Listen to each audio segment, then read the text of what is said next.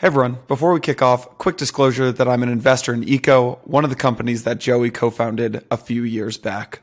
Now, let's jump in.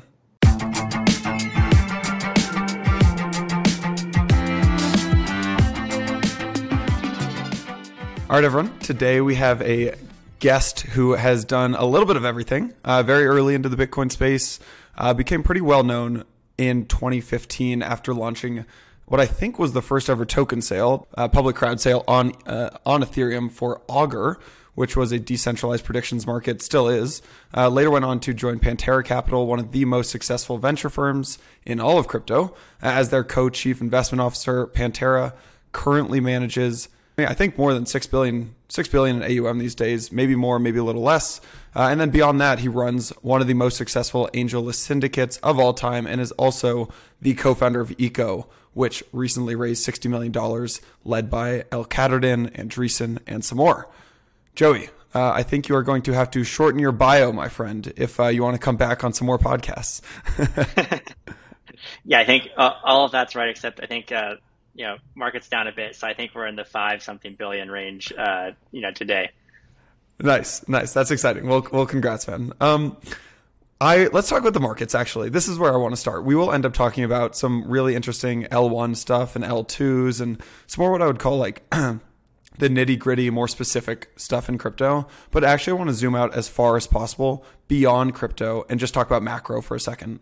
Uh, your partner at Pantera, Dan Morehead, uh, writes some really amazing pieces, and I'm I'm assuming you two collaborate on them on just the markets and the Fed and where we're at right now. And so I just want to get your take on macro uh, before zooming into crypto. So wh- where are we in the macro landscape right now? What do you find interesting? What are you looking at right now in macro?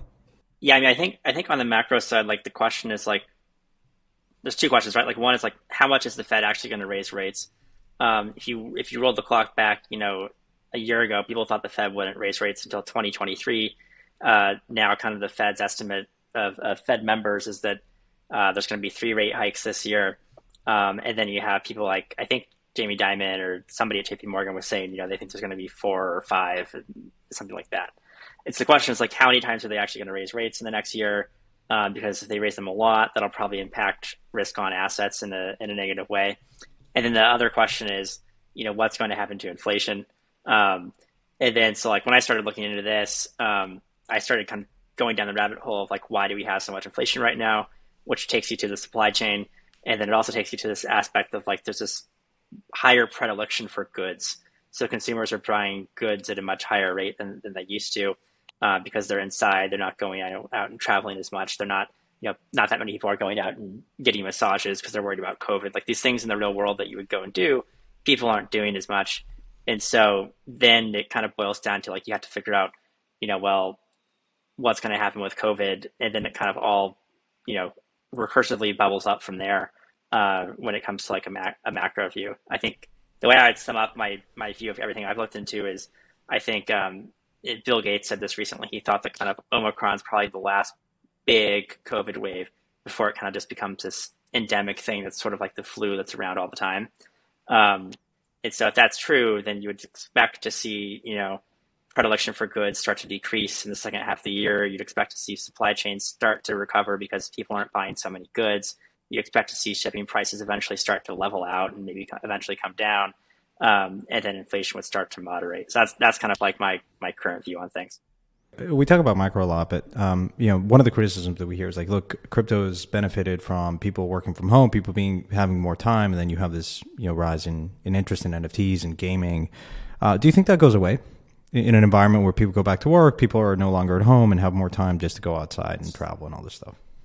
Yeah, it's a good question. I mean, I don't think it goes away. Like, I think, I think, you know, maybe the interest level drops a little bit, and then it's, and then it will look like a blip on the long term trend line when you, you know, look back five years from now. Uh, but I don't I don't think it goes away. Like I think it's like it's it's hit like a you know escape velocity point where I would be shocked if it just kind of went away like you know Beanie Baby style. Like I don't I don't think that's what this is. It's not it's not hype around one thing. Like there's not just hype around you know crypto punks. There's tons of different categories of NFTs and different genres of things that people are interested in. So I think it's something that's not going away, even if people start to you know go outside more. Joey, what you're talking about here is, I mean, if you if you jump on crypto Twitter, you're, you're you hear talks about obviously inflation, right? Eurozone inflation at a 24 year high, US inflation at a 39 to 40 year high. Uh, crypto's almost like the community feels more like powerful slash engaged than ever before, at least than than I can remember it.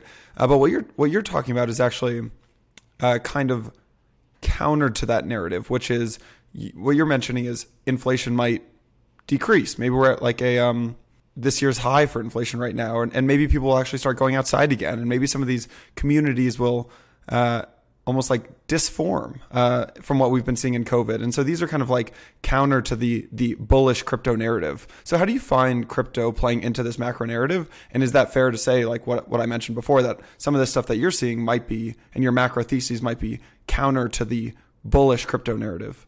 Yeah, I mean, I think I wouldn't say it's it's it's well, okay, it's counter to the narrative. It's not counter to the bullishness of it. It's the way I would describe it is, you know, I think a lot of people in crypto, you know, they say, oh, inflation's really high. That means crypto is going to go up because it's a inflation hedge. Well, there's a couple things there. I mean, one of them is markets are forward leading, right? So like, if inflation is really high, it probably means at some point it's going to drop in the future, which means like the the macro kind of forward leading thing to do is like maybe de-risk a bit of crypto as inflation starts to moderate.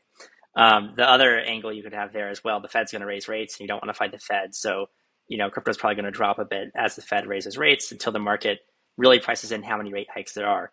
Obviously, like it's not like we need to wait till the fifth rate hike and then you know it's up from there. It's totally plausible that like say say the reality is the Fed does four rate hikes and then things kind of level out. Once the market starts pricing in four rate, rate hikes, the market's probably bottomed, and then you can buy it then even if we're only on rate hike, rate hike number two. You know, it's kind of is kind of the idea here. And so I think when I think about inflation, yeah, I think it's actually beneficial for the crypto market if inflation tapers off because of the fact that today crypto is still so nascent and so young. It's really is a risk asset. Like, you know, I, I own like 95% of my net worth is in crypto. And I view that as like, it's a risky move in the short term. It's not a risky move in the long term. But if you think about it from the short term perspective, you know, as, as rates go up, people start to de-risk their portfolios because they think other people are going to do it. And then eventually the market prices in however many rate hikes there's actually going to be. Right now the market's pricing in roughly three. I think I just looked at the, you know, the CME's website this morning. I think they're pricing in roughly 1.1% um, short-term rates by kind of like early next year, uh, federal funds rates. And so, you know, if that's right, then maybe we've already bottomed. If the actual rate ends up being 1.5%, then, you know, the bottom hasn't happened yet. But I think it's it's mostly the way I sum it up is I'm, I'm very bullish on the space. I just think that if inflation keeps going up further, it's actually a bearish thing um, because it means the Fed is going to have to hike rates higher. And if you look at crypto, you have Bitcoin, let's toss that aside for the moment. Everything else, like the ETH space and the smart contract stuff, they're effectively tech companies. Uh, people are going to hate that framing, but just like roll with it for a moment. They're tech companies in the sense that you know, if you look at like the discounted cash flows of them, as rates increase, um, the risk-free rate is higher, and so your valuation is inherently lower. Um, and so it's actually good if inflation tapers off, is how I describe my thesis. Yeah, and uh, Joey, I think um, just putting, you know, I think it's really hard to predict short-term um, movements and macro, generally, at least in my perspective. I am curious, just zooming out. You've been in the space for a while. You're a builder. You're an investor. Um, you've seen multiple cycles. Um, I'm curious, like, what are the things that have surprised you the most throughout? You know, I think what you've seen now at this point, three, four cycles. Um, you could argue more, depending on how you count these. But I'm curious, what what are the things that have surprised you the most um, over the years? Yeah, I mean, well, the very the most surprising thing, you know, I mean, when I first bought Bitcoin in 2011, the the price went down, you know, to like two cents because Mt. Gox got hacked the first time. So that was the first very surprising thing over the years. But I think like you know if you look at like this most recent cycle, I mean one of the one of the surprising things is that you kind of had this, you know, effectively like, you know, double top, um, but then the second top wasn't you know like a, a crazy high top. It was kind of you know like this it we hit 69k, and then it's kind of tapered off, and you and you've kind of had these really long consolidation periods within the bull cycle period. And like if you look at prior crypto cycles you kind of had like the consolidation periods typically happen in a very bearish phase. And I guess what I'd say is I don't really think we're in a bear market right now. I think we're just in a consolidation kind of um, chop in in the bull market. Like I, I don't think we've seen kind of like the crazy peak yet of this cycle is kind of how I would describe it. Um, and I think that the length of this cycle, I guess, is, is somewhat surprising. Um, and you know, I, I could see like it's it's sure it's plausible that that Bitcoin touches 30k. It's also plausible it goes back, you know, to 50, 60k. Um, I don't foresee like another 80% drawdown, um, at least from where we were, right? Like I don't see 80% drawdown from 69k. If we had hit 150k, yeah, that seems plausible. And why is that? You know, because a lot of people like obviously look at the prior cycle and say, "Hey, look, alts went down 90%, Bitcoin ETH went down 80% or so, 75, 80%." Why is that the case in this case? Like, why is it not possible? There's a couple things. One, this the space is much more space is much more mainstream than it was back then.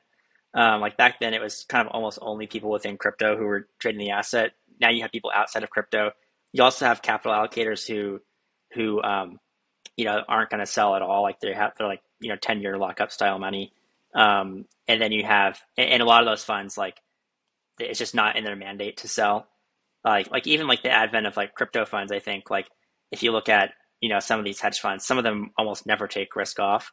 And like in the early days of crypto, like go back to 2011, 2013, it was almost all retail, and those people were trading it around a lot. Um, and then I think so. I think that's part of it. Um, I also think liquidation engines have gotten better over the years. Uh, yeah, you'll still have liquidation cascades, but like you know, uh, hopefully March 2020 is a thing of the past. Uh, it's not impossible. I think the odds that happens today are lower in the market than they were back then, just because I think our our liquidation models have improved. Uh, but yeah, certainly not impossible. Uh, but I, th- I think, and I think the last piece is you just still have this kind of huge influx of capital, and we're seeing it from Pantera, this huge influx of capital on the institution side. That like in 20, you know, 2018, 2019, you know, you didn't see that. Like our inflows were very low back then. Um, there wasn't kind of this continuous trickle of capital coming into the market in those days, and so it made prolonged slides, you know, get much deeper than they probably otherwise would have. Joey, I want to double click on this market cycle narrative because I think that the kind of market cycle narrative six months ago was okay, Bitcoin just ripped higher from, I think it was like 30K in July up to 65K. And a lot of the folks who had been around for four, five, six years said, okay, guys, you're all excited right now. You don't understand what a bull market really looks like. You don't understand the FOMO that will be in the air. You don't understand. It's when CNBC is telling you how to how to buy Ripple. You guys don't. You just wait and see. Right? This thing's going to 250k. Six months later, we're sitting here. The commentary is the exact same, but flipped. Right? I feel like there's a lot of commentary saying guys, no, no, no. The market's fallen to 35, you know, 35, 40, 42K, I think today, but you don't understand what a bear market feels like. This thing could go way lower. You don't understand how bad a bear market could get. But it sounds like your narrative and just the way that you're framing the market cycle right now is we're just going to get chopped for a long time. We might see three, six, nine months of, of just chop and consolidation. Is that, is that right? Yeah, I think, I think the way I describe it is like, it, it's one of those things. So markets always tend to do, I mean, like you know, Santiago, you mentioned like what have I learned over those cycles over the years, and one of the things I learned is that markets kind of do what you what you rationally don't expect them to do, um, and so like you know, yeah, I remember I remember last year at one point thinking like, well, like the narrative you were talking about, Jason, like I remember thinking I, that kind of popped into my mind, and I and I started to believe it for a while, and then I kind of caught myself. And I think you know right now you've kind of flipped to the opposite extreme on Twitter, right? People are like, oh, it's going to be another eight percent drawdown bear market. I think the markets tend to kind of prove you know most observers wrong. And so I think in this case, you know, um, I, I, think it's probably going to be chopped for a while, especially as we raise rates. Like they, the market could go a bit lower. There could be like a liquidation cascade that happens, you know, where where it drops a lot and then bounces back pretty quickly. But my kind of read on the market is is mostly just chop for a while until until the market has a clear read on where inflation's going and where rates are going. Um, and it's something where you know there's kind of this attitude in crypto like oh we don't have to pay attention to macro like you know, I remember somebody said on Twitter the other day, like, you know, everybody in crypto trying to pay attention to macro, it's like it's like dumb. You don't know anything about it. And like I used to not pay attention to macro either because like the space is so small, you don't need to pay attention to it. But then like you know, earlier this year, I kind of had like a wake up call. It's like I actually need to educate myself on macro because if I don't understand it, like I'm not I'm not actually as effective as an investor as I should be in the space. And so I think it's a mistake not to pay attention to to macro in the space. One thing that I want to perhaps if you can lend some perspective on is um, we talk about correlation within crypto quite a bit, and it had been. It felt like last year there was an attempt for ETH and, and some other pockets of crypto to break this tight correlation that you see with Bitcoin, especially moments of volatility. Um, you know, a lot of people the the argument that you know a lot of folks over the years have said, look, Bitcoin's an uncorrelated asset class, and this is something that we keep hearing over and over. But when you actually look at the data, it's actually quite correlated. It has a high, super high beta, and in the moments where you need it to be most uncorrelated, it actually breaks. And you know, people forget, but Bitcoin hasn't, in the space in general, hasn't gone through like a global financial crisis, and so. I don't, I don't, I don't candidly buy this argument that it is a uncorrelated asset class. I think it's super correlated. It has a, it, it will continue to have a really high beta. It's a risk on asset. Uh, the same with the tech kind of behaves relative. Like the Nasdaq is down ten percent, the S and P is down uh, less less than that, and so I think um, it's sort of disingenuous to assume that this is going to be uncorrelated. But one of the things that I think has changed over the years is the the type of investors coming into the space. It, perhaps you had more macro macro funds kind of playing this Bitcoin small allocation trade. Um, whereas now you see just as you said, more permanent capital base, more like tech focused investors, which have a much longer time horizon. I am curious. I mean, Pantera has four funds, right? I think four or five funds, different strategies. How, how has the composition of your LP base changed over the years, and what kind of interest are you seeing from your funds? Um, and and and do you is that true? What I just said is sort of is that true? The level of interest that you're seeing from investors in the space. Yeah, I mean, I think that's true. Um, if you look at our LP base over time, in the early days, in the early days, it was basically just you know Dan, who when he started the firm, it was you know his money and I think like two or three you know friends from college, and then um, you know over time we added more high net worth individuals. Then the next kind of tier was like family offices. You know, then after that you have multifamily offices, and then you know I think in 2018 or so we kind of got the first couple of like smaller institutions, whether that's other venture funds, you know, wanting like to share deals, uh, who are maybe at the later stage than us, or um, you know, you also have, I would say, like some corporates who are looking to kind of educate themselves on the space. And then I think you fast forward to today, you know, the next kind of category of investor is like some of the endowments and, and things like that. Um, and and then kind of I think probably the last tier would be like pensions. You know, they, they just move slower even than than endowments. Um, and and at this point we do have some endowments in the fund and so i would say you know what they're interested in. The other thing about permanent capital you know they're more interested in, in our blockchain fund which is our you know it's a multi-strat fund. It's just all our other strategies so early stage venture early stage tokens and liquid token trading in like a venture style you know seven to ten year fund. Um, and they like that because one they don't have to decide what to allocate across. Like no capital allocator who's a large institution wants to decide what percentage they should put into three different funds. They just want to buy one vehicle, uh, in our experience. And then I think the second reason um, they like it is because they don't need to have a, a, a meeting once a month where they're talking about the performance. You know, they can revisit it on a quarterly basis and, and maybe seriously look at it on an annual basis. And you know, it's it's it's a much like calmer thing than like having like a monthly you know performance report in a really liquid hedge fund. Um, so I think that's the other reason why capital allocators are moving towards that style of fund. Which of these funds um, has performed the best, and, and, and why would you attribute the success? I mean, because because like the blockchain fund is very sounds like it's very long term focused. Liquid token fund is sort of very actively traded and perhaps looking at social signals and other stuff to be more opportunistic. The venture fund is probably investing in early stage stuff. Um, I believe you have like just Bitcoin only product, and so I'm curious, like, um, one, what strategy has been perhaps the most successful? And I think it's a trick. It's a difficult question, right? Because you have to factor in Sharpe ratio and Sortino ratio, which is a sort of nebulous concept. But nonetheless, like, which have been historically the most successful? Which strategy do you think is going to be the most successful going forward, and why? Yeah, that's a great question. You know, I think historically, you know, if you kind of look over the years, I think our, our early stage token fund has been you know the most successful in in, in my opinion, um, mostly because it's it's it's kind of a strategy where you where you have an insane amount of edge, right? And like the edge that you do have is is you know high. And I guess the way I describe it is you're investing in these token projects very early. It's um, a relationship based you know style of, of business. Um, you're actually trying to add value to them in certain ways that kind of yields referrals in a sense, like you know other founders refer, refer you other founders, and if they have positive things to say about you, then it's kind of a virtuous cycle. Um, which is why I think like if you look at venture funds, you know, in, in Silicon Valley, they're kind of you know ignoring like maybe a couple rare exceptions. They're basically like the highest returning asset class you can invest in. Um, obviously, there there's risk involved, but um, they're they're very high upside. And I think on in crypto, those tend to be tokens. Like there's more upside in tokens than, than equity, um, at least based on our performance historically. Um, if you look at the liquid side, um, I mean, last year, so you look more recently, last year our liquid fund actually outperformed our early stage one. Um, so the, you know, our liquid fund was up about 385% and our early stage was up 294%. And our liquid one outperformed, I think, because a couple of reasons. One, um, we did take risk off a few times uh, throughout the year. And so that kind of compounds uh, where if you take, you know, 25 to 35% risk off and then the market goes down 30% and then you put it back down at the lower level, um, that starts to add up a bit. And in the in the early stage fund, it's much harder to do because the positions are much less liquid. Um, it's more like navigating, you know, a cruise ship that's like a venture fund that has liquid pricing. Um, and so I think that's kind of probably why liquid outperformed, you know, our early stage one last year. But over the history, early stages has beaten it.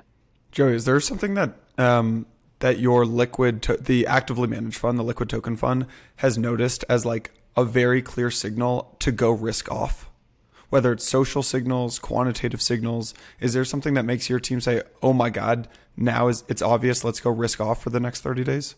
There's not one thing. Um, you know, I, I, wish there, I wish there was. Um, I and I think like you know, the, the types of data we look at are things like, yeah, we look at like sentiment. I think that's useful. Um, we also look at like different types of on-chain data, um, like a lot of the kind of stuff you can see on on like sites like Glassnode and stuff. I think is informative.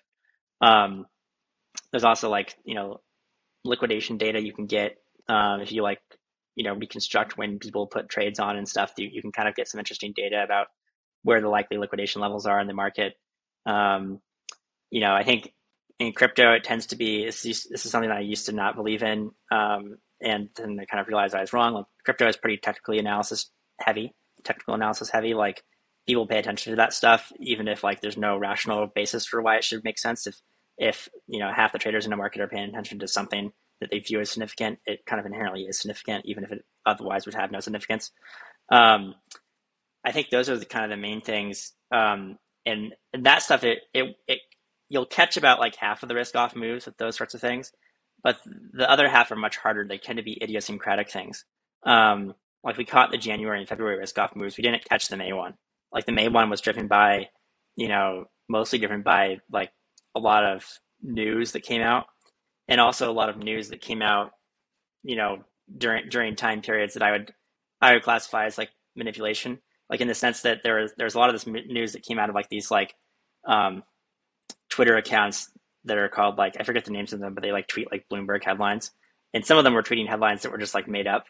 And they were tweeting them right around right around both key technical levels and right about around key stop loss levels in the market um, and like you'd see the tweet, and then like within you know seconds to minutes, the, the market would tank a lot. This happened a few times in May. It just kept pushing the market lower and lower, and it's really hard to trade off stuff like that um, because you're you're not the most informed actor. Whoever's you know putting that tweet out there is is more informed than you.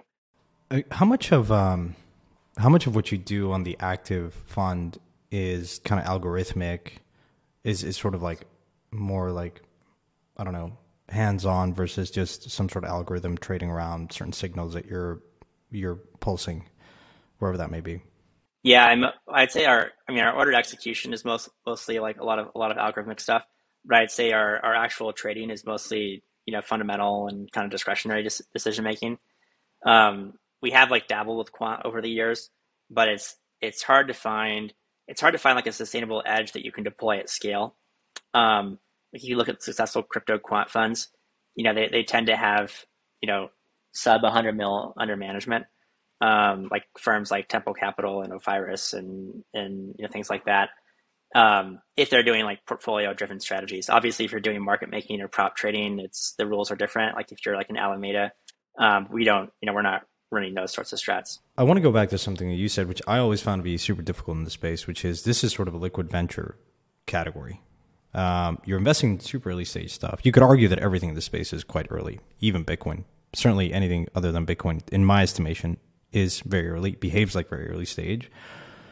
But you take a risk off, right? As a fund, uh, you have a certain fund life cycle, you have redemption windows, um, and and or you just believe that certain things trade. I'll give you an example. Like you, you, maybe your investment horizon, something like Augur, for instance, is t- in ten years out prediction markets could be probably one of the most asymmetric categories in the space. They could totally reinvent how we think about information and and and and and changing the way media behaves and, and creating. You know, it's fascinating, but sometimes things that you think are going to happen in ten years happen in three months.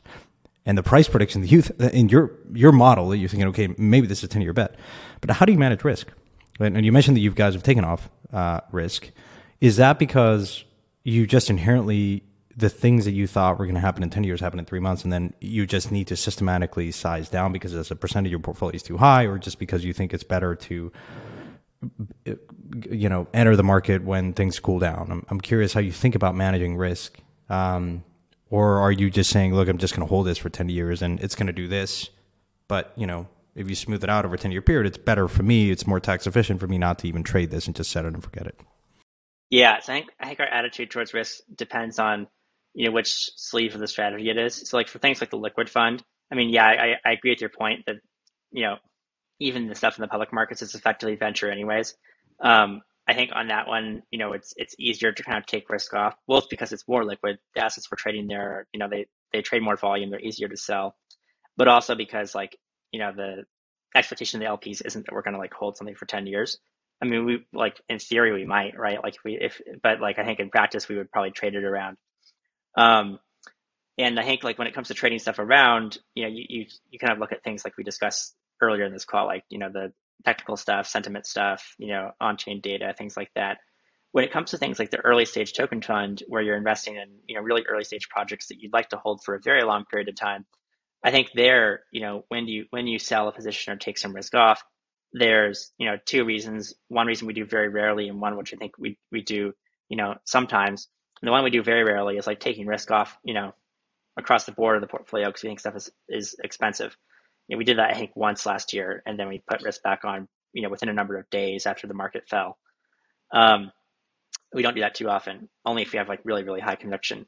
I think the other category is when we think something has, you know, the thesis has changed, and the thesis can change for a few reasons. One is it just it's it's clear that it doesn't work. Like maybe you know you thought the team was really great executors and turns out they can't execute and you know half the team left. Like that's like you know hopefully if you de-risked it before half the team left hopefully you figured it out sooner than that. But like that would be an example where you'd want to you know sell a position. The other would be as you mentioned if it's like way way out of whack. And the question is like what's what's out of whack? And generally the problem with crypto is it's usually much higher than your rational brain thinks it is. Um, like I remember when when Polkadot went live, I forget the exact percent we sold. It wasn't very high. You know, it was somewhere on the order of 10 to 20 percent of our position that we sold when it was like, you know, shortly after it went live, a couple months after it went live. And then I remember, you know, we kind of debated internally, should we hold the rest of the position or not? We concluded to hold the rest of the position. And, you know, it's it's up maybe on the order of I don't remember the exact multiple, but it's four to six X higher than that, even today after the drawdown, you know, the, when we decided to hold it and it was a very large position at the time, and it's a much larger position now. And so those sorts of decisions in crypto, I think, are very hard. I think I tend to be biased in favor of holding stuff just because, you know, I've, I've, um, well, I learned this lesson early on in crypto, but you know, you, you tend to lose more money selling early than than you tend to lose holding through rough periods. Um, like there were a bunch of funds that went bust because they sold, you know, when the market was down 70% in the bear market and then you know they didn't buy back when it was down 87 or whatever you know. Um, and so my short short view on this is you know you're generally better to be biased in favor of holding things than, than selling them just because of the way crypto is so convex in terms of its like outcomes. On that point um, you know do you um, uh, of course it, it helps that uh, if you're open-ended fund you can continue to raise capital and you know deploy in, in the bear if you will but it's sort of hard at that point maybe to raise capital. I am curious um, how you think about you know this current market environment, and you know, are you rotating your portfolio back into ETH, back into Bitcoin, um, and especially for those early kind of, is there ever a time where one fund, for instance, say the the venture fund, uh, you know, invest in an early stage project, you've already vested. You want to take some chips off the table because you see more upside in investing in more early stage stuff at a lower valuation, maybe a different category that, you know, gaming or whatever that is now more developed and you see more upside. does that ever present like a challenge or a conflict with perhaps a liquid fund that might have a position in in that particular project that is liquid uh, and and how do you manage kind of the, that tension within kind of your funds to uh, you know to make sure that you avoid some sort of conflict yeah that's a great question so there's kind of a couple of answers there one is on you know take the venture fund three as an example or early stage token fund or whatever you know in, the, in those funds they're they're kind of firewalled to their own strategies. Like venture can't turn around and and you know go buy to- it can't sell a really expensive venture deal and buy tokens. Um, now, the blockchain fund is more interesting to answer this question because it, it can do things like that. Uh, in fact, it's kind of one of the big selling points. is It has the flexibility to be able to, you know, say venture's overvalued, we want to buy tokens, or tokens are undervalued, overvalued, we want to buy venture. We can do things like that. Um, the only area where you really start to run into conflicts and mitigating them is in things like what if the blockchain fund, you know, is investing in an early stage token deal? Well, the early stage token fund is going to invest in that deal too. And then so like the question is how do you allocate the deals across the two funds? Um, and that's a there's a pretty straightforward answer to that. Like you allocate them based on effectively based on their relative liquid AUMs minus you know redemptions that you have on the books. And so it's sort of like what's the actual capital available for deploying into these strategies, and then you just split it up pro rata, and, and so that's how we split our deals up.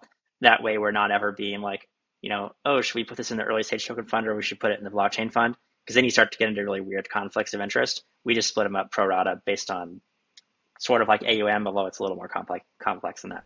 Joey, talking a lot about the the venture side of the business right now, I think you have a re- really really unique view into the next 24 to 36 months just because of where you sit investing in a lot of the early stage deals. And so when I look at kind of the uh, the, the, the big trends of crypto over the last couple of, of years, right? It's like 2017, the ICOs, 2018, like maybe exchanges, you could say, 2019, like institutional infrastructure, custody, prime brokerage, uh, some of those kind of things got big. 2020, I would say DeFi was the narrative. 2021, uh, last year was NFTs and then into the metaverse. So take us a couple of years into the future, or maybe even just this year. Like, what are those kind of one to two line trends for 2022, 2023, 2024 that you're really, really excited about?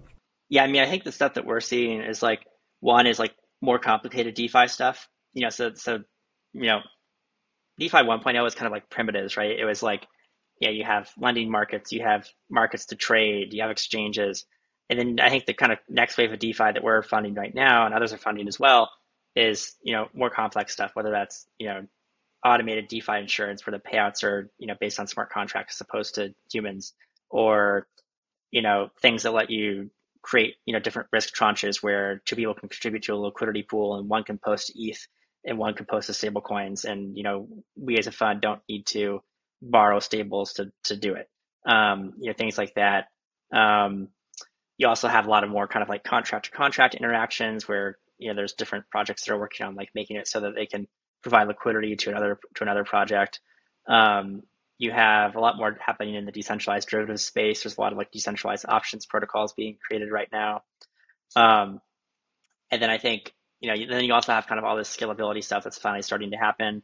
More more and more projects are building on things like you know Arbitrum, Optimism, Starkware, other chains like Solana, Polkadot, Near, that kind of stuff. Um, and I think the other, the second area that I see is, you know, on the NFT and gaming and kind of metaverse stuff. I think on that area, I think right now what you see is you see a lot of very simple games that aren't that fun to play. Like I played Axie Infinity the other day, you know, and it's obviously a very successful project, but it's just not that fun. Um, like it, it's it's it's not a very fun game to play. Like you're just kind of clicking a few buttons here and there. Um, I think what will change over the next two to four years is people will actually create games that are fun to play.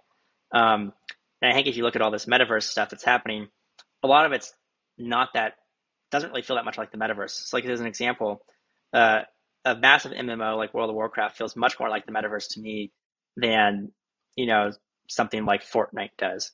And I know that might be a controversial statement, but I think something like WoW is it's much more immersive. It's it's kind of like you're much deeper into it than you are into like a Fortnite game. Obviously, it's missing a lot of things. It's missing the interoperability. It's missing like the open you know network. WoW is a very walled garden, but I think what will happen in crypto gaming is I think people will take the interesting parts of traditional gaming, like great graphics, great design, like games that are actually fun to play, and then add crypto to them, and you know have these kind of like more open networks where you can transfer items across games and stuff, and and that actually starts to get a lot more interesting. But like transferring like you know one Axie to another game that's compatible with it, you know, is is like not not as interesting. I think just because it's like the games aren't fun to play. Um, not trying to be mean. It's just like it's just like I think like I think these games can be a lot more fun than they are today. So I there's a there's a whole bunch of things we can talk about there. There's one area specifically I want to dig in on. It's something that Santiago and I have been talking a lot about on our uh, on the weekly roundup episodes, which is tokenomics. Uh, and you mentioned like more complicated DeFi, and this is what comes to mind. So really, what it feels like to me, and you can tell me if, if I'm wrong here, is it feels like the last couple of years we've we've kind of just been in the mode of like launch a token, right? Get the token out the door and figure it out later. And now we are in the figure it out later phase. Uh, and it, things have become like a little less specul- speculative. Uh, a, a, little bit of the froth has gotten sucked out of the markets. And now founders and protocols are changing their mindsets and saying, how can I tweak governance to actually accrue value and, and, and improve the value of the platform? And how do I incentivize users to do all of that, right? So you had like, Olympus DAO and like Ohm and the Ohmies, and then you had the curve, you have the Curve Wars, and, and then now you have like Yearn changed the tokenomics. Now you've got Daniel Sesta and Andre working on uh, on a big new project, and a lot of it is around like this VE model, like the voting escrow model. Uh, and so I'm, I'm curious, like when you think behind the scenes, like take us a little bit, peel back the curtain behind the scenes. You're talking to a lot of the founders who are creating these token models. What what what's the conversation around tokenomics these days? Like, what are you seeing? Yeah, I mean, I think I think one way I describe it is like, I mean, you're right. People are kind of trying to shift tokens. Um, you know, I think I think like if you look at what people are doing, I think in the old days, I mean, I, I'm someone who who you know, I, I would certainly say myself, I got this wrong. Is you know, like with Augur, for instance, we focus so much on getting the economics, you know, really right um, from like a design standpoint, like you know, making sure it's game theoretically secure and and you know, completely decentralized and all this stuff um, and not enough on like you know how do you actually get like product market fit and like lots of usage and stuff. Um, I think both are important, but I think like in the in the old days, people focused too much on the on the token design and economics piece, and then maybe today they're focusing a bit too much on the on the product market fit piece and, and forgetting about the economics. But I do think I think my view is that it's it's easier to get um, it's easier to build a good token model than it is to get product market fit is is at least a lesson I've learned, and, and maybe it's one that I've just like you know past scars have biased me in favor of that, but that's kind of my read. And so I think like pe- people are putting a lot more focus on that, getting product market fit, and then once they have it, then they're going back and saying, okay, how do we make sure that like everything's incentive aligned and the token model actually makes sense? Um, and and I think that's kind of just starting. Like we're just kind of starting to see projects really start to take that part seriously now that they got product market fit. Um, is is how I would describe it. Another thing we're seeing on the token side is, you know, back in 2020, for instance, projects would do these like liquidity rewards where they kind of give away a lot of their token. Now projects are much more careful and thoughtful about that, like how they give it away, like how they incentivize people there. Um, like one project we invested in is called SynFutures, a, a decentralized derivatives exchange. And you know they try to get product market fit and and have their their trading activities growing pretty pretty well before launching the token at all, which I think is like a smart a smart model because once yeah. you if you start with the token from day one, you don't really know whether you have true product market fit or not because you're giving people away uh, free money. We you talk about DeFi 2.0 a lot. Um, I don't think it's perfect either. I mean, obviously it's an improvement on DeFi 1.0. Uh, the space continues to improve. Face today if you could invest in a DeFi 1.0 project or a DeFi 2.0 project, maybe DeFi 1.0 Maker or, or Yearn, you could argue Yearn is maybe like transitioning more towards 2.0 and adopting some of those like mechanisms. But still, you know, Old Guard, Compound, Uniswap, um, Maker, Aave, and now you look at 2.0, which, you know, a, a lot of times when I remember talking to a lot of these projects, like they inherently are faced with the challenge of trying to pass, maybe restructure the token. It's very difficult to do, sometimes impossible and so, do you think do you think that like DeFi 1.0 projects are a material disadvantage to these new wave of projects that are you know learning and taking a lot of the learnings of 1.0 and, and improving upon that mechanism? Uh, and if you give specific examples, it'd be great. Yeah, that's a good question. I, I don't think they're at like a, a huge disadvantage in the sense that like okay, take DeFi 2.0 as an example. You know, there, there's going to be a DeFi 3.0 at some point and so people need to figure out how how to like you know iterate on what they have in a decentralized fashion, and and do so in a way that that isn't extremely cumbersome. And if people don't figure that out, you know, that's kind of a big problem for the space in, in general. And so I think they're, I mean, they're at somewhat of a disadvantage, but not not a huge, huge one.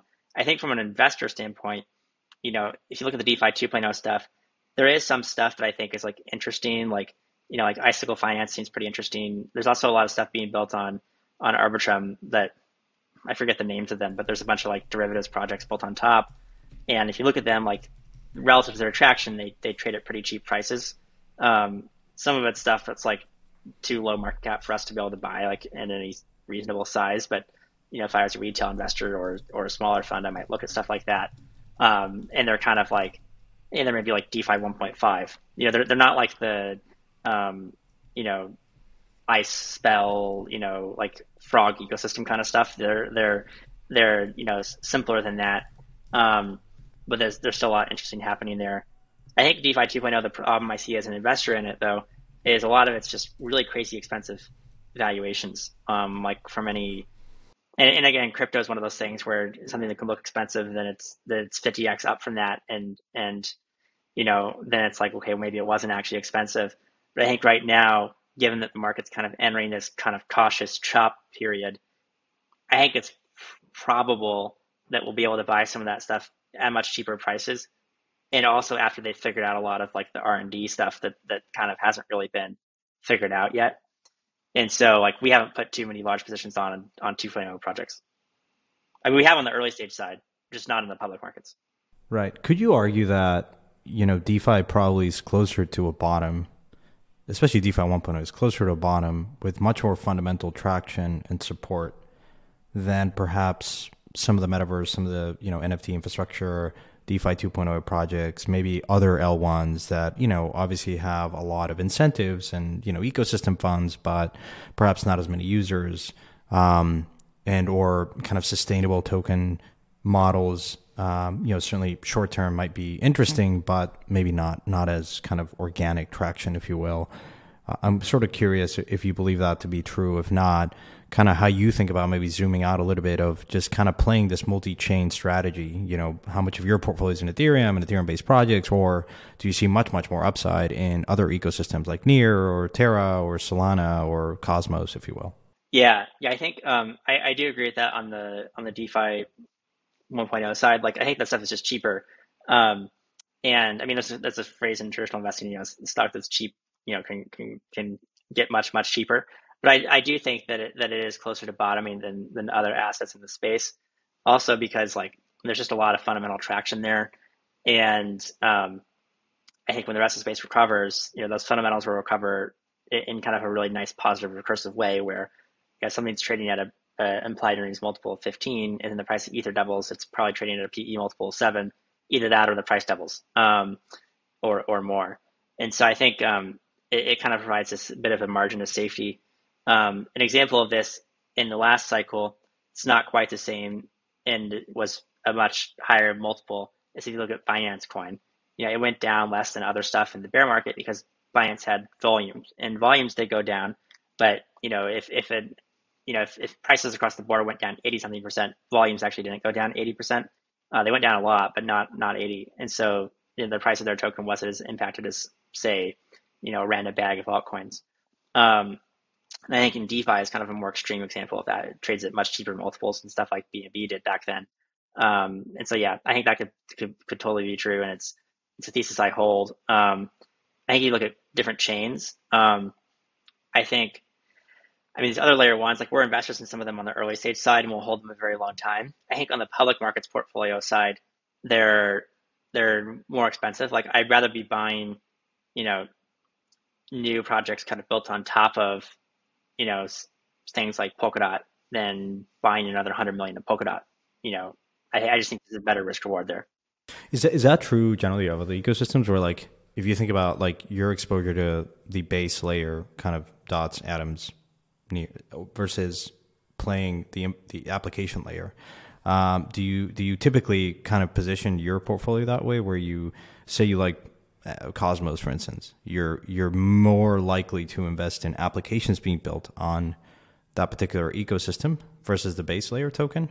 Um, you know, the reason I ask this is uh, we we had the Multicoin guys earlier, um, and they mentioned, look, the best way to play a lot of these is not owning DeFi tokens; it's actually just owning the base kind of the token, uh, given an MEV, uh, particularly for Ethereum, for instance, might not be true for other kind of um, uh, tokens or ecosystems. But I'm curious to get your perspective on on this kind of the ratio between application layer versus kind of base consensus engine layer.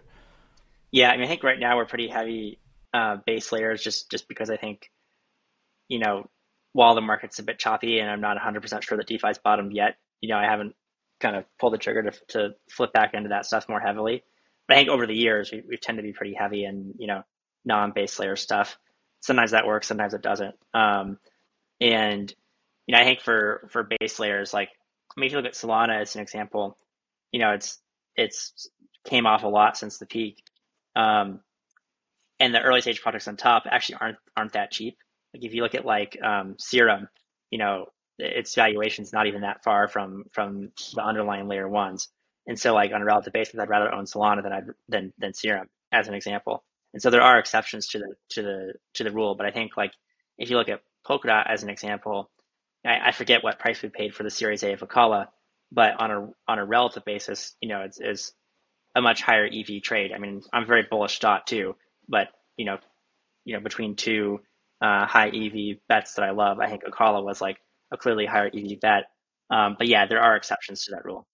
Yeah, not to mention Betty and Ruitao are just savage operators, uh, in, in, the good sense of the word. Yeah. Um, I, I, am curious, um, like you talk about Serum, for instance, relative to Solana.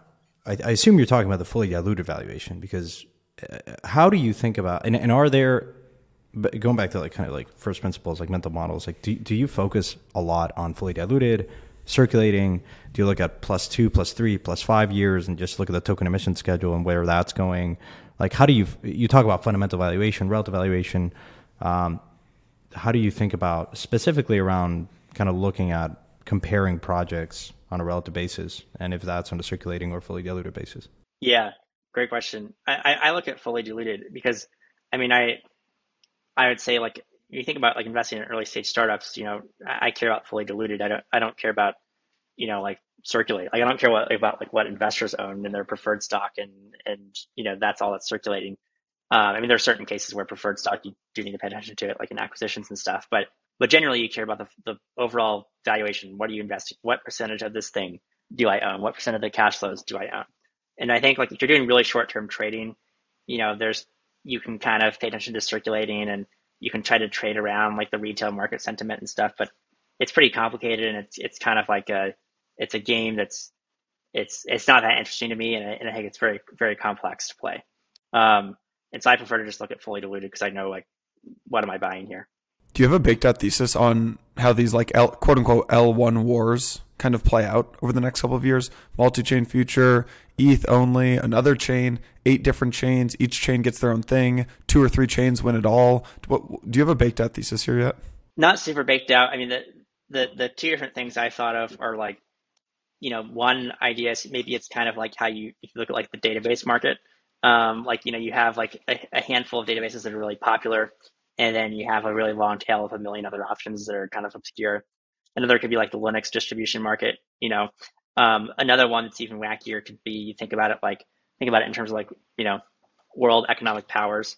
Um, like you, you tend to kind of have one or two that are kind of you know kind of like the global you know the global hegemon, so to speak, and then you have kind of a, a longer tail of stuff that's still relevant and still powerful, but it's not the top one. Like you know today you might say U.S. and China and then like an example that's like still a very relevant player, but not the top one would be like Japan or Germany. Um, that could be how it plays out. I do have conviction that I don't think we end up with like everything's you know only on one chain. Um, I do think we'll end up with, you know, like when people have like a very serious like thing that they want to do settlement for, you know, like a massive massive transaction. I do have like pretty high conviction that that will probably take place on Ethereum um, just because of the set of trade-offs that ETH is making on decentralization. I think are kind of the most conservative ones, uh, and, and and also in terms of security. But I think like you know where are metaverse games deployed and run on, you know, is like I don't know. I have no idea. Um, that that's kind of my my view. Does it feel a little bubbly and hypey. Like it feels like last year you had Solana and Avalanche. Obviously, obviously had really good years. Now to kick off this year, you're starting to see like Fantom and Near are having a pretty good time. Obviously, Luna had a good good year last year as well. Like I guess just more shorter term. Like what do the next 12 to 18 months look like for the L1 space? Would you say? Is it like people start chasing the new L1s, like trying to chase the new Solana and Avalanche and, and Luna, or like what? Where does this play out? I mean, I, I think like it, it, starts to hit saturation at some point. Like I think, and I think like the layer ones people are kind of coalescing around, with maybe the exception of Fantom. You know, there there are all kind of things that have been around a while, that, but just more and more people have coalesced around them. Uh, like Luna's been around a while. Like you know, Solana's been around a while. Um, they're starting to get easier to use and easier to build on, which I think is why more and more people are coalescing around them. I I don't really foresee like another massive um, another massive layer one wave of terms of like new layer ones. I'm sure there will be some over the years, but I don't think we'll have another boom like like this one just because of there's only like so much more you can move the needle there, like in the sense of and maybe it'll look like you know Bill Gates or I think it's an apocryphal quote, but somebody said you know we'll only need a certain amount of RAM forever. Um, and, and you know maybe maybe that's what this statement will look like. But I think if you look at layer ones, um, past like 10k TPS, you start to get really diminishing returns um, especially for financial use cases. Obviously, gaming and metaverse social stuff is is different. Have you, in, in sensitive to the fact that you may not be able to kind of provide full insight, but if you could describe kind of the worst trade that you've done over the years, and have you adjusted, corrected course, and rebought a particular token? Say that you, you held a big position, and at least I've noticed in I'm a terrible trader. I'd say Jason's probably Also know this, but you know, it, sometimes, sometimes you just kind of punch out of a position because it's frustrating. Things are slow. You you can't justify. Kind you look at kind of weak users and, and traction, and then all of a sudden, kind of you punch out, and then you know the market does what it does. It's kind of kind of irrational and you know mimetic and you know kind of forces at play. Um, do you ever kind of reevaluate something um, and buy back, perhaps at a higher price? Um, is that something that you guys constantly kind of re-underwrite your position and are willing to kind of take that loss, if you will, and and and you know buy back into a position. Yeah, um, I have two different answers. Well, so first of all, worst trade I've ever done. I mean, probably would be selling Matic in December of 2020. Um, so, you know, it was one or two cents, and now it's two dollars. Um, that one I sold it because I mean, we were we were working with them, uh, like the Augur team was working with them, and and they kind of like you know like a lot of the team left um, who we were working with, which I always use, you know not a good sign. And then um, and then like a lot of like the a lot of the actual like kind of like security features that Matic was supposed to have, we found out actually were, were, were like years away and not actually implemented. It didn't really work. And so, you know, my thesis was, well, Pantera has a very big Arbitrum position already. Like, you know, and, and Starkware, like, you know, we, we own a bunch of the leading layer twos anyways. Like, maybe I'm just wrong on Matic. And I'd held it, you know, for for a long time uh, prior to that, and and we ended up just you know selling it, um, and obviously terrible trade. Um, I don't think we bought that one back. I I'm, I don't think we did. Um, there are definitely other things though where we've passed on it or didn't do it and then later bought it. And Luna is an example of this. When they raised their private financing, we thought it was expensive, but then we put on a big position in the public markets. Um, you know, like summer of 2020, because we thought it was very cheap. Um, and so we're definitely willing to like, you know, admit we're wrong and, and change our view on things. Um, sometimes you just miss the, boat, miss the boat though, like with Matic, like, you know, I think it was like two cents and then it went up to like 40 cents. And then, you know, maybe you wait for a pullback to like, you know, 20 and it, it never happens. And then, you know, a number of months later, it's $2. Um, you know, that's, that's the way the business is. Some, sometimes you, you, you don't always catch every trade, but, um, that would probably be my worst one. And I am curious. Um, we talk about macro. We talked about you know kind of how you think about the the space uh, from the application layer, investing in base protocols. What is kind of like your highest conviction thesis right now, uh, in terms of perhaps over the next one to two years, and why? Yeah, I mean, there's there's a couple things. I mean, one like in terms of individual positions, like we, we really like Luna. I just think that the team Do Kwon is is like an animal in the sense of how hard he works and how fast he ships product and, and that sort of thing. And I like the ecosystem as well. Like we we've kind of all the main projects he's he's you know built on top of it, and they've all been great from like an investment standpoint, and also great from a traction standpoint. I think, um, you know, outside of that, though, I'd say my highest conviction thesis is, is, you know, as a firm, we're very, very bullish on, on DeFi. I think it's just going to be the most transformative thing that comes out of this tech. Um, and it's something that, you know, on the liquid side, like right now, it's, it's actually, we're pretty underweight DeFi relative to historically, but I anticipate that'll change some point this year. Uh, like I think I think DeFi maybe it already has bottomed. Um, there's some certainly some technical indicator signs that it has bottomed versus ETH, um, but I, I kind of want to wait for a little bit more confirmation there. But I think um, have massive conviction in that and just owning like a diversified portfolio of that. I think right now, depending on how you how you measure it, DeFi is maybe five percent of the space, something like that, in terms of overall market cap. And I, I honestly think you know next five years, it, it, there's no reason it shouldn't be 40, 50% of the space. Um, and so that's, that's sort of, it's a simple idea, but it's, it's my highest conviction one. Joey, uh, there's this, there's this like narrative that DeFi will replace the banks.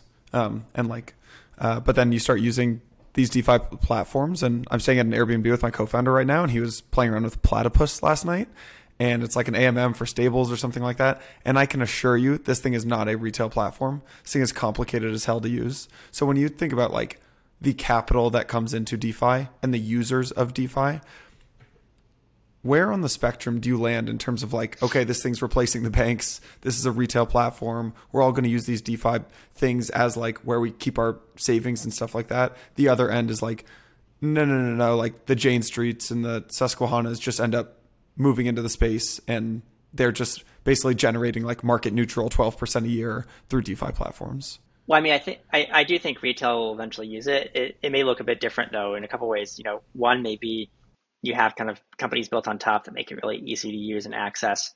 Um, like that that's a lot of what um, you know we've done with like eco.com is like making it really easy to access crypto for people who have no idea what crypto is.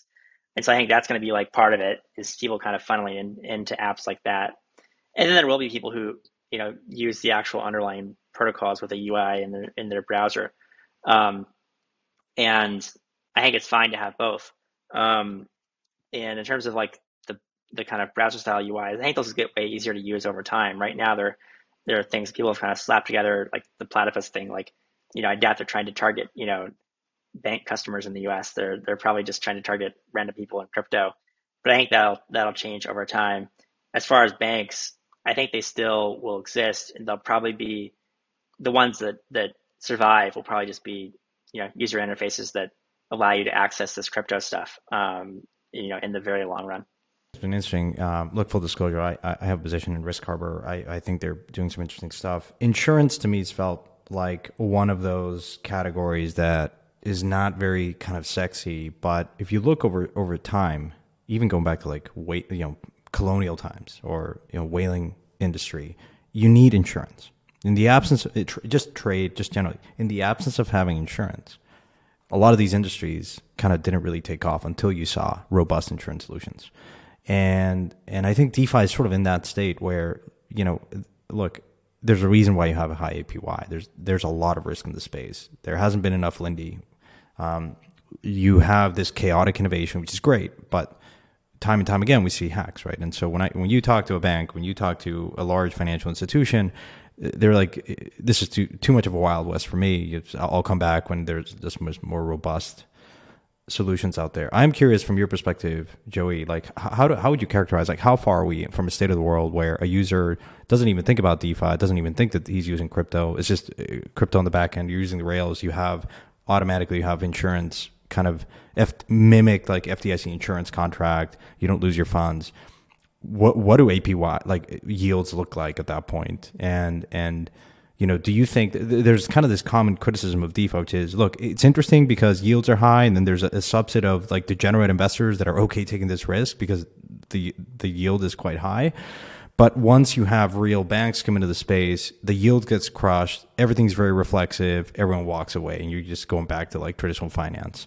Um, I think that's a pretty harsh criticism. There's a lot of innovation in DeFi. There's a lot of friction that gets removed. But I'm curious to get your perspective uh, because I've seen you kind of tweet a lot about like you know Risk Harbor and and Terra, and so I'm curious kind of how you think about just more generally the space and insurance and that kind of equation. Yeah, I mean, I, th- I, I agree. Insurance is really important, and yeah, we I love Risk Harbor. Uh, we're an investor in them as well, and I think the way like I think in terms of rates, right? So like they'll come down, but like if you look at rates for like lending, lending securities, you know, they're like through your broker, for instance, they're like four to five percent annualized. Obviously, if you're you know a, a ten billion dollar hedge fund and have a prime broker relationship with Goldman, the rate's probably much lower. But um, if you're lending through a site like Interactive Brokers or or you know E Trade or whatever, you know it's in the neighborhood of four to five percent, which is higher than you know a lot of sources, but it's lower than you know what you have in crypto today. I think they will kind of trend towards that direction over time.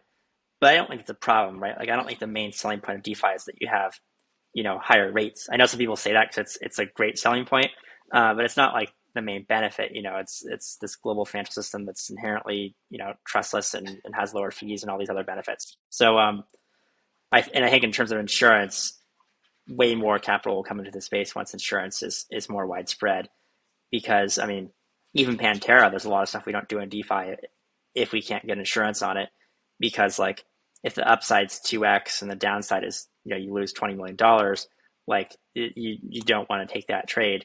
If you lose $20 million because you put on a $100 million position and it went south, that's something you can explain.